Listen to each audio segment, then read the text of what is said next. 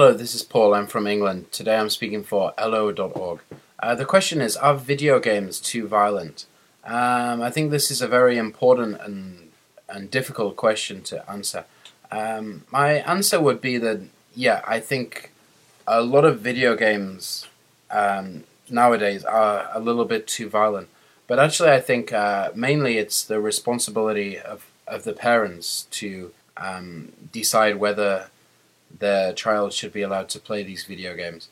I think if if the parents are good parents and uh, they limit the time um, that the child plays on the game, then I, I think often it's okay for the children to play the video games. But if, if they leave the child playing the video games for ten hours a day, um, then I think this is going to affect the child in a, a negative way. So that would be my answer. How about you? What do you think?